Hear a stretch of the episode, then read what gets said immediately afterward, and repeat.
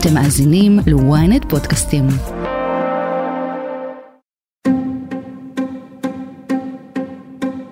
גלגל ענק, הכי ענק במזרח התיכון, כזה שמבחינים בו גם מהים של עזה. עד כמה שזה נשמע מוזר בימים אלה, זה החזון של משרד התיירות לעוטף עזה ביום שאחרי המלחמה. מתחמי הופעות ומסיבות בשטח של המסיבה ברעים, שבילי אופניים שיחברו בין המקומות שבהם מתרחש האסון הגדול ביותר שידעה המדינה. תכנונים להנצחה? יש. פניות נפשית של התושבים שבכלל לא יודעים אם יחזרו לעוטף? זה עדיין אין. אז איך עושים הנצחה בין הטיפות? תוך כדי מלחמה. אני טל זרביב מנור, וזאת הכותרת. חיים ילין, תושב בארי וראש המועצה האזורית אשכול לשעבר, תרשה לי לפתוח בשאלה אישית. מה שלומך בימים אלה? את שואלת שאלה שהיא מותרת רק לתושבי עוטף עזה, אז תגידי לי מה הכתובת ואני לפי זה יענה. זה לא קל לענות, כי זה לא כל יום אותו דבר. זה מלחמה אינסופית כדי שהעצב לא ינהל אותנו. כאילו אנחנו מוצאים המון אנרגיה, במיוחד כל אלה שבאים שלוש-ארבע פעמים בשבוע לבארי לעשות ציורים, אנחנו מוצאים המון אנרגיה על העצב הזה, לעצור אותו, כאילו שהוא לא ינהל אותנו, שאנחנו נוכל באמת לתת תקווה לאנשים. וכשאתה מגיע לסיורים האלה בקיבוצים, ביישובים, עדיין יש ריח של שרוף מסביב?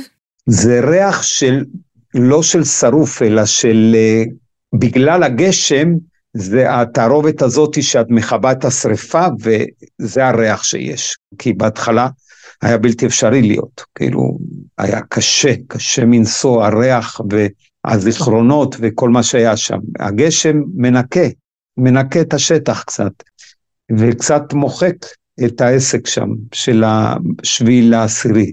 מוחק מבחינה סמלית, כן? זה, זה יישאר לנו לכל החיים. תן לי רגע סקירה במספרים על הקיבוץ שלך, בארי, כמה נרצחו בשבעה באוקטובר, כמה עדיין מוחזקים חטופים, איפה הקהילה מפוזרת היום? קודם כל, המספר שהוא לא מדויק, אני אומר את זה כי כל פעם משתנים הדברים, אנשים עוברים ממעמד מסוים למעמד אחר, אז יש כרגע תשעים ושש נרצחים, ויש שנים עשר חטופים, ש... הם נמצאים בתוך רצועת עזה, מה מצבם, זה אנחנו ממש לא יודעים. בארי מנה אלף מאתיים וחמישים תושבים לפני השביעי לאוקטובר, ואנחנו מפוזרים בשלושה מוקדים, כ-שישים אחוז בים המלח, עשרים אחוז בן גדי, עוד בערך חמישה עשר אחוז, עשרה אחוז בתל אביב, ועוד עשרה אחוז שמפוזרים בכל מיני מקומות, כי הם רוצים להיות עם עצמם. זה, זה משפחות שעברו עבדה מאוד גדולה, מאוד מאוד מאוד גדולה, והם צריכים את הלבד ואת הגיבוש המשפחתי המחודש, החדש הזה. אתה מאמין שהקהילה יכולה לחזור למה שהייתה בעבר, בתצורה שונה, ושיהיה אפשר להנציח את הקהילה הזאת? זה נורא קשה, כי את שואלת אותי שאלה קשה. אנחנו רגשית לא נמצאים עדיין במקום שאנחנו יכולים לתכנן את ההנצחה. אנחנו בתוך הכאב עצמו, אנחנו עדיין לא מעכלים אותו, את, ה, את האובדן הזה. אני מסתובב, אני לפעמים רואה אנשים שמזכירים לי אנשים, והמוח בעצם אומר, רגע, הוא חטוף, הוא נרצח, הוא חי, כאילו אפילו הטלפונים לשכנים, אה, בקיבוצים השונים, אני לא עושה מתוך פחד, שאני מתקשר למישהו ש... עדיין אני לא יודע אם הוא נרצח או נחטף, אנחנו לא יודעים את כל השמות, ואנחנו לא יודעים את כולם, ואת כל האסון הגדול הזה, שהוא באמת אדיר ממדים. כשנחזור כקהילה, ונקבור את כל החברים שלנו בבית העלמין, כי הם כולם נמצאים בבתי העלמין הרעים, כשנחזיר את כולם הביתה לאדמה שלהם, אני חושב שרק אז, רק אז אנחנו נסגור מעגל ונתחיל משהו חדש.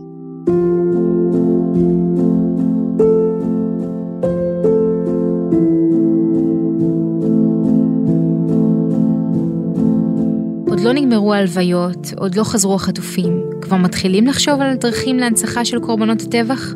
יש צוות, אבל הצוות הזה אוסף את המידע ונותן את כל האפשרויות. דבר אחד ברור לנו, כן? אנחנו לא בונים את אושוויץ בתוך בארי, בשום פנים ואופן זה לא יקרה. האם יהיה בית כזה, או שיעתיקו בתים מפה למקומות אחרים ויהיה שם סוג של מוזיאון, זה כבר שאלה עקרונית אחרת, אבל בבארי, אפילו השכונות, שתי השכונות העיקריות שבעצם נהרסו, רוצים פינוי-בינוי, ולהעמיד את הבתים ואת המדרכות בצורה אחרת, זאת אומרת, זה לא הנצחה, זה משהו שאנחנו רוצים להתחדש, ואנחנו לא רוצים שהילדים והנכדים שלנו, יזכרו את היום הזה, גם שום, בשום צורה. אני מדבר על הזיכרון שלא ייתן להם לתפקד בעתיד. צריך להבין שיש אנשים שהזיכרון עצמו מכניס אותם לטראומה ופוסט-טראומה, ולפעמים הדבר הזה מכניס לדיכאון, והדיכאון הזה משתק אנשים. אז ההבנה היא אצלכם בקהילה שאתם לא רוצים לשמר זכר לחורבן בתוך עצמך מחדש. כן. זה מה שבעצם בגדול רוב הקהילה, אבל עוד פעם, כל עוד שבסוף לא תבוא החלטה לקהילה, הנצחה, כן, לא, איזה סוג הנצחה, בסדר? יש כאלה שלא רוצים כלום, זאת אומרת שהם אפילו לא רוצים להתקרב לבארי, זה לא ויכוח, אבל הדיון הזה הוא חייב להתקיים, והוא עדיין לא בשל, לא בשל בשום פנים ואופן, עם רמת הכאב והעצב שיש, להתפנות לזה, אין, אין את הפניות לזה, אכן זה ייקח זמן. בזמן שתושבי העוטף עוד אוספים את השברים, בין כל הבלגן שהתרחש בשבעה באוקטובר ובימים שאחריו, היו אנשים שכבר אז קלטו את סדר הגודל של האסון, התעשתו והחליטו שאת מה שקורה כאן צריך לתעד בשביל דור העתיד. מאז קמו מאות יוזמות שונות פרטיות לאיסוף חומרים מאותה שבת, של ארגונים ועמותות, אזרחים ואנשי אקדמיה. התפקיד שלנו הוא לאסוף, לשמר ולהנגיש את כל אוצרות הידע במדינה, בין האירועים הכי חיוביים והאירועים הנוראיים שאנחנו חווינו וחווים היום. זאת דוקטור רחל יוקליס, ראש אגף האוספים בספרייה הלאומית ומובילי המאגר הלאומי לתיעוד מאורעות השבעה באוקטובר והמלחמה. אנחנו עובדים בשיתוף פעולה עם עשרות יוזמות תיעוד כדי לאסוף ולתכלל את כל חומרי התיעוד שנאספו וגם שאנחנו ממשיכים לאסוף גם לדור הזה ולמען הדורות הבאים. זה פרויקט עצום, זה פרויקט שאנחנו הגדרנו אותו שילווה אותו לחמש שנים הבאות אם לא יותר, ובספרה הלאומית נרתמו לפחות שנים עשר אנשי צוות שאנחנו עובדים בעבודה הזאת יום ולילה. בעצם שנים עשר אנשי צוות, זה כרגע הצוות שמקים את פרויקט ההנצחה, נכון? נכון, נכון. העבודה היא עבודה מאוד מאתגרת מכל מיני היבטים. ראשית כל אנחנו אוספים חומר בעצמנו, אנחנו אוספים חומר ראשי כל מהאינטרנט, כיוון שרוב ההתרחשויות אחרי השבעה באוקטובר, אנחנו מוצאים אותם ברשתות החברתיות ובאינטרנט. והספרה כבר יותר מעשור קוצרת חומרים מהאינטרנט, ואנחנו גם אוספים יצירות, בין אם זה תפילות ושירה ומוזיקה, או הספדים, כל מיני יומנים ו- וחיבורים שכבר נכתבו ואנחנו ממשיכים לראות אותם. אבל אז זה הספרייה עושה, עושה בתדירות. מה שמאפיין את הפרויקט כפי שהתחלת, שיש כמאה יוזמות תיעוד בשטח, אנשים פרטיים וגם אנשי מקצוע בתיעוד בעל פה וגם בארכיונאות, שכפי שאת אמרת ראו שיש צורך וראינו כולנו את הצורך לתעד ולהנציח, כיוון שכבר ראינו שמהיום, מהיום ההוא ולמחרת התחילו להחיש מה שקרה, אז יש הבנה עמוקה פה רוחבית על הצורך להנצחה, ולכן הספרה הלאומית עובדת בשיתוף פעולה עם כל מיני יוזמות, ומתכללת מקבלת את החומרים שלהם כדי לבנות כאן מאגר לאומי לזיכרון האירועים וגם התקופה. איזה סוג של חומרים מגיעים אליכם?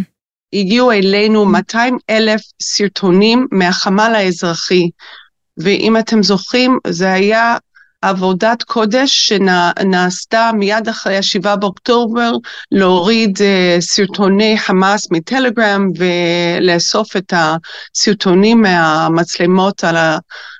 מהחיילים, כדי לאתר uh, את האנשים, מה קרה לכל האנשים, בין אם הם uh, נרצחו או נחטפו או נעדרו, uh, ואחרי שלושה שבועות של פעילות, הם הביאו עותקים לכמה מקומות, וביניהם לספרייה הלאומית, כיוון שהבינו את החשיבות של תיעוד היסטורי. אז קיבלנו סרטונים, קיבלנו גם תצלומים, כולל תצלומים תלת-ממדיים, וגם יש תיעוד בעל פה, הרבה הרבה תיעוד בעל פה, מכל מיני זוויות, וזה מאוד חשוב, כל הגיוון והזוויות האלה, בין אם זה בווידאו, אודיו וגם בכתב, סיפורים שנאספו, כגון סיפורי הגיבורים מהיום ההוא, וגם יצירות, כפי שציינתי קודם, חשוב כשאנשים תחשבי שבעוד עשרים שנה או בעוד חמישים שנה רוצים להנציח את היום או לכתוב אפילו עבודה סמינריונית או כתבה בעיתון, איזה חומר תרצי לראות? את תרצי לראות גם את התמונות והתיעוד, אבל גם את היצירות, את היומנים של בן אדם או חייל או בן אדם מבארי או בן אדם שחווה את מה שהתרחש במדינה הזאת בתקופת המלחמה. אנחנו גם אוספים כרזות של המחאות ושל השיח הציבורי, הדתי, התרבותי, וגם הפרסומים, אלונים וניוזלטרים ומקומוניים, ומאמרים, ועוד מעט אנחנו מתחילים לראות ספרים שנכתבו. ומה שאמרתי בהתחלה על אתרי אינטרנט ורשתות חברתיות. אני רק אוסיף שהפרויקט הזה נעשה לא רק בישראל, אלא גם בעולם היהודי. אנחנו עובדים עם שותפים מכל רחבי העולם, כיוון שהסיפור הזה לא רק סיפור המקומי, אלא סיפור גלובלי. From the river to the sea, Palestine will be free. Palestine will be free. From the sea to the river. From the sea to the river. את מדברת בעצם על מה? על הפגנה של אנטישמיות ברחבי העולם ואת התיעוד של האנטישמיות הזאת? גם, גם אנחנו אוספים גם את ה, כאילו, התגובות של הקהילות היהודיות של מה שהתרחש כאן, סולידריות, הצהרות, וגם המאבק נגד אנטישמיות בקמפוסים ובקהילות, וכאילו מה שהתרחש עם הכרזות של החטופים. הכל נכנס למאגר הלאומי לזיכרון האירועי השבעה באוקטובר וגם התקופה. קודם כל זה נשמע כמו המון חומרים שמתעסקים בהרבה כאב והרבה קושי. זה לא מייצר, אני לא יודעת איך, איך את ישנה בלילה אחרי כל הסרטונים האלה ואחרי כל העיסוק בכאב ובתופת הזו. צודקת, את צודקת, זה, זה פרויקט קשה. זה פרויקט קשה, אבל אנחנו מחויבים לעשות אותו. אנחנו uh, לא ססים לעשות אותו, אבל אנחנו רואים את, ה, את החשיבות, ויש הרבה אנשים עסוקים בעבודת הקודש הזו. אז uh, נכון. זה גם נשמע כל כך הרבה מבחינה כמותית. יש לך איזושהי יכולת לכמת את זה במספר? זאת אומרת, כמה חומרים הגיעו לכם עד כה? עד כה הגיעו אלינו uh, כמה מאות אלפי סרטונים ותצלומים, וגם... Uh, אלפי פריטים, יחידות של חומר, אבל אנחנו רק בהתחלה, אנחנו רואים בפרויקט הזה, זו עבודה לכמה שנים טובות, אנחנו כרגע, יש לנו הערכה מאוד ראשונית של כמויות, תחשבי שזה חומר דיגיטלי, אז אנחנו מעריכים שנגיע למשהו כמו שישים טרה של חומר דיגיטלי, שזה בערך ממש הערכה גסה, משהו כמו חמישים מיליארד עמודים. זה כמויות אדירות של חומר, אפילו ללא תקדים. אנחנו במפעל ללא תקדים מכל מיני היבטים, בין אם האיסוף בשיתוף פעולה, בין אם זה החומר העצום שאנחנו צריכים להתעסק בו, וגם זה חומר שידרש השימוש בכלי איי איי, בכל מיני שיטות טכנולוגיות משוכללות, כיוון שאפילו אם העמדנו מאה, מאה אנשים לקטלג את החומר, לא נספיק, זה, זה... איך בכלל מקטלגים כזו כמות של חומר? נכון, אנחנו uh, עכשיו uh, בקשר עם כל מיני חברות הייטק, שהם גם uh, חלק מהסולידריות האזרחית שאנחנו רואים, ועוזרים לנו לחשוב על מה הכלים כדי לחלץ את הזהויות והישויות, כפי שנעשה בחמ"ל האזרחי. אז יש היום דרך יכולת של זיהוי פנים לחלץ שמות של אנשים, מקומות וגם זמן. אלו הצירים הראשיים שאנחנו נקדלג את החומר, האישים או השמות, המקומות והזמן. ואז יש, יש כלים לתמלל את הרעיונות, ויש גם כל מיני כלים של תרגום, אז ככה אנחנו עמוק בתוך מפעל היסטורי, בגלל הצורך והאתגרים. בואי רגע נדבר על החזון שלכם, על ההנגשה לציבור. איך את רואה את האתר ההנצחה הדיגיטלי הזה? איך זה ייראה? אז ראשי כל, אני אדבר קצת על ה-back office, על השלט. אנחנו מכנסים את כל הגורמים הראשיים בעבודה, ואנחנו שואפים לבנות פלטפורמה, כאילו ממשק אחד, מול המשתמש, וזה אומר לחבר בין כל מיני מאגרים תחת מאגר לאומי אחד, כדי שהמשתמש יכול להגיע לכל החומרים, ולא משנה, יש לנו שותפים מאוד גדולים וחשובים, כמו המפעל של עדות שבע מאות ועשר, יש את קרן שואה, שהם כולנו שותפים שלנו, ובטח כל זה בסיוע של משרד המורשת, שהם שותפים אסטרטגיים שלנו. אז איך זה ייראה? אני חושבת שיהיו שתי פלטפורמות. פלטפורמה אחת, שזה מאגר, שזה כל הכמויות האדירות של החומר, עם יכולות חיפוש וגם חיבור. אז תחשבי, את רוצה להגיע למה קרה בניר עוז, אז את תקבלי חומר של התמונות והסרטונים, ותגיעי למפה, שככה תוכלי להבין בדיוק מה קרה, איפה, ואת השמות של האנשים הנרצחים, וגם הסורדים, והיומנים שלהם, ואולי המוזיקה, השירה שלהם. אז הרעיון של המאגר, שיהיה שם כל, לתכלל כל החומרים, ביכולות חיפוש, וגם לדפדף, כאילו אלקטרונית.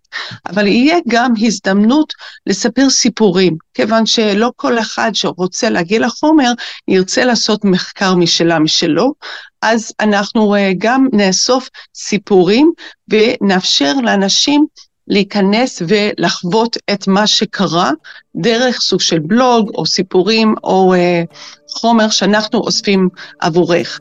כאילו בין אם זה דרך הזמן של היום, או מקום, או בן אדם.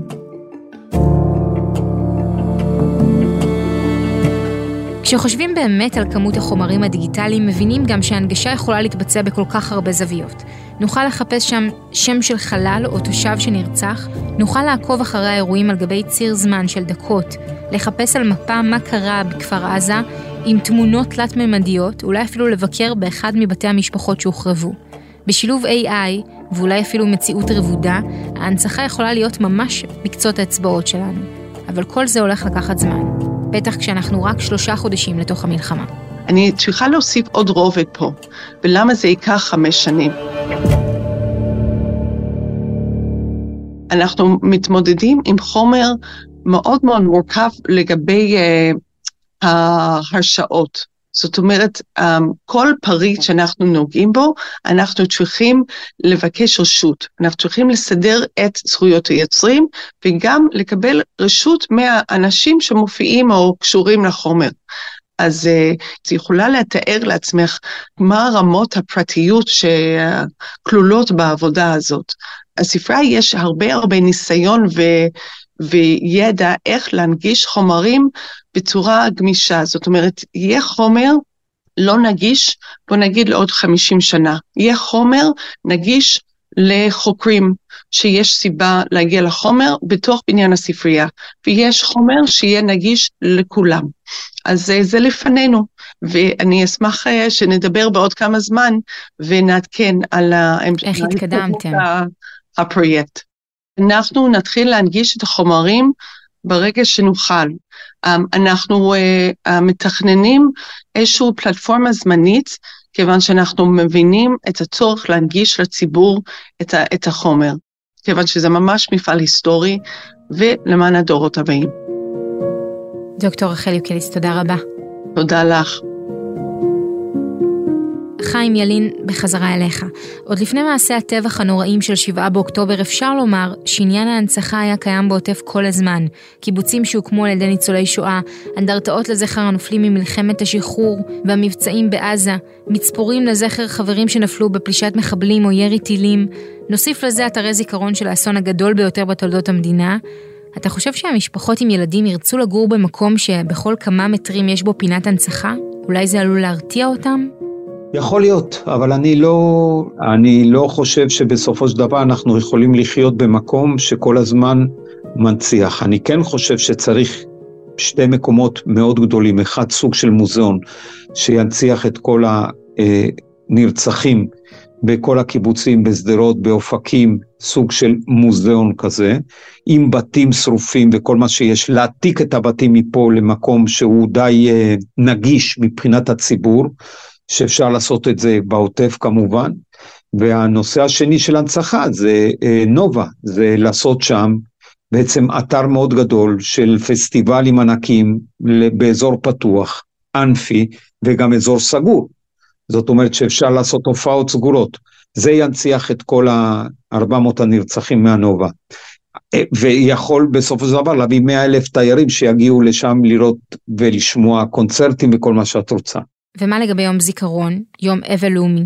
יום הזיכרון לאותם אנשים, גם בכנסת, גם בבתי ספר, ותוכנית לימודים בבתי ספר, ותוכנית לימודים בהרבה מאוד מקומות, הרצאות וכל מה שקורה, קרה בשביל לאוקטובר, כולל כמו שעושים ביום השואה, זה חייב להתקיים. באיזה מידה זה יהיה, זה כבר סיפור שבסופו של דבר, כמו כל דבר, צריך חקיקה וצריך תקנות וצריך הרבה מאוד דברים. ויש עוד דרך של הנצחה. חלק מהאנשים ששרדו את הטבח נשארו עם פציעות פיזיות וגם נפשיות, רסיסים שמנציחים את מה שקרה, אבל ראינו גם בחירה של המון אנשים, גם שלך ביניהם, להנציח על גופם בקעקוע. תקשיבי, אני, אני, זה נכון, אני לא חוויתי את החוויה של אנשים שקטעו להם או נפצעו, קטעו להם רגל או יד או נפצעו, או של חיילים שנפצעו. אני מבין מה עבר עליי באותו יום כשהייתי בתוך הממד, והקעקוע שעשיתי לשביל לאוקטובר עשרים עשרים ושלוש הוא קעקוע שהוא לא בשבילי להיום ביום יום, הוא קעקוע שלי בעוד עשר ועשרים ושלושים שנה, אם אני חיה, שבסופו של דבר אני אזכר מהיום הזה, לא רק אני, כל מי שיראה אותו. ולכן זה סוג של משהו עם אמירה מאוד מסוימת של כאב ועצב שמציח את זה על הזרוע שלי, באותו מקום דרך אגב שהקעיקו את ניצולי השואה. אני אמרתי את זה ב- ביד ושם. המילה שואה תפוסה, אבל תגידו לי אתם, איך קוראים לה שביעי ועשירי עשרים עשרים ושלוש?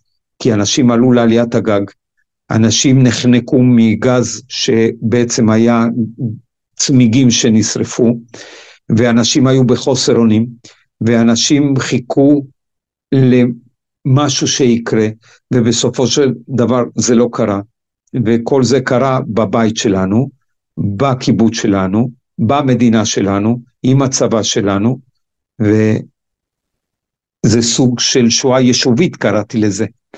אני לא יודע מה המילה מדויקת לקרוא לזה, כי אני לא מתחבר לשבת השחורה, ולא לשום שבת. אני מתחבר לשביעי לעשירי. זה מה שחרטתי ביד שלי, ואני גם חושב שבסופו של דבר, האנשים יצטרכו לזכור את זה, כל החיים שלהם, כי זה קרה לא באושוויץ, זה קרה בתוך מדינת ישראל.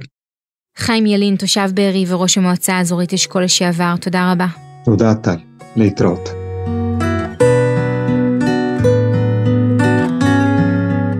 ועד כאן הכותרת להפעם. אם עדיין לא נרשמתם לעקוב אחרינו באפל פודקאסט או בספוטיפיי, כדאי לכם. מוזמנים לדרג אותנו או להגיב לנו, אנחנו נשמח לקרוא.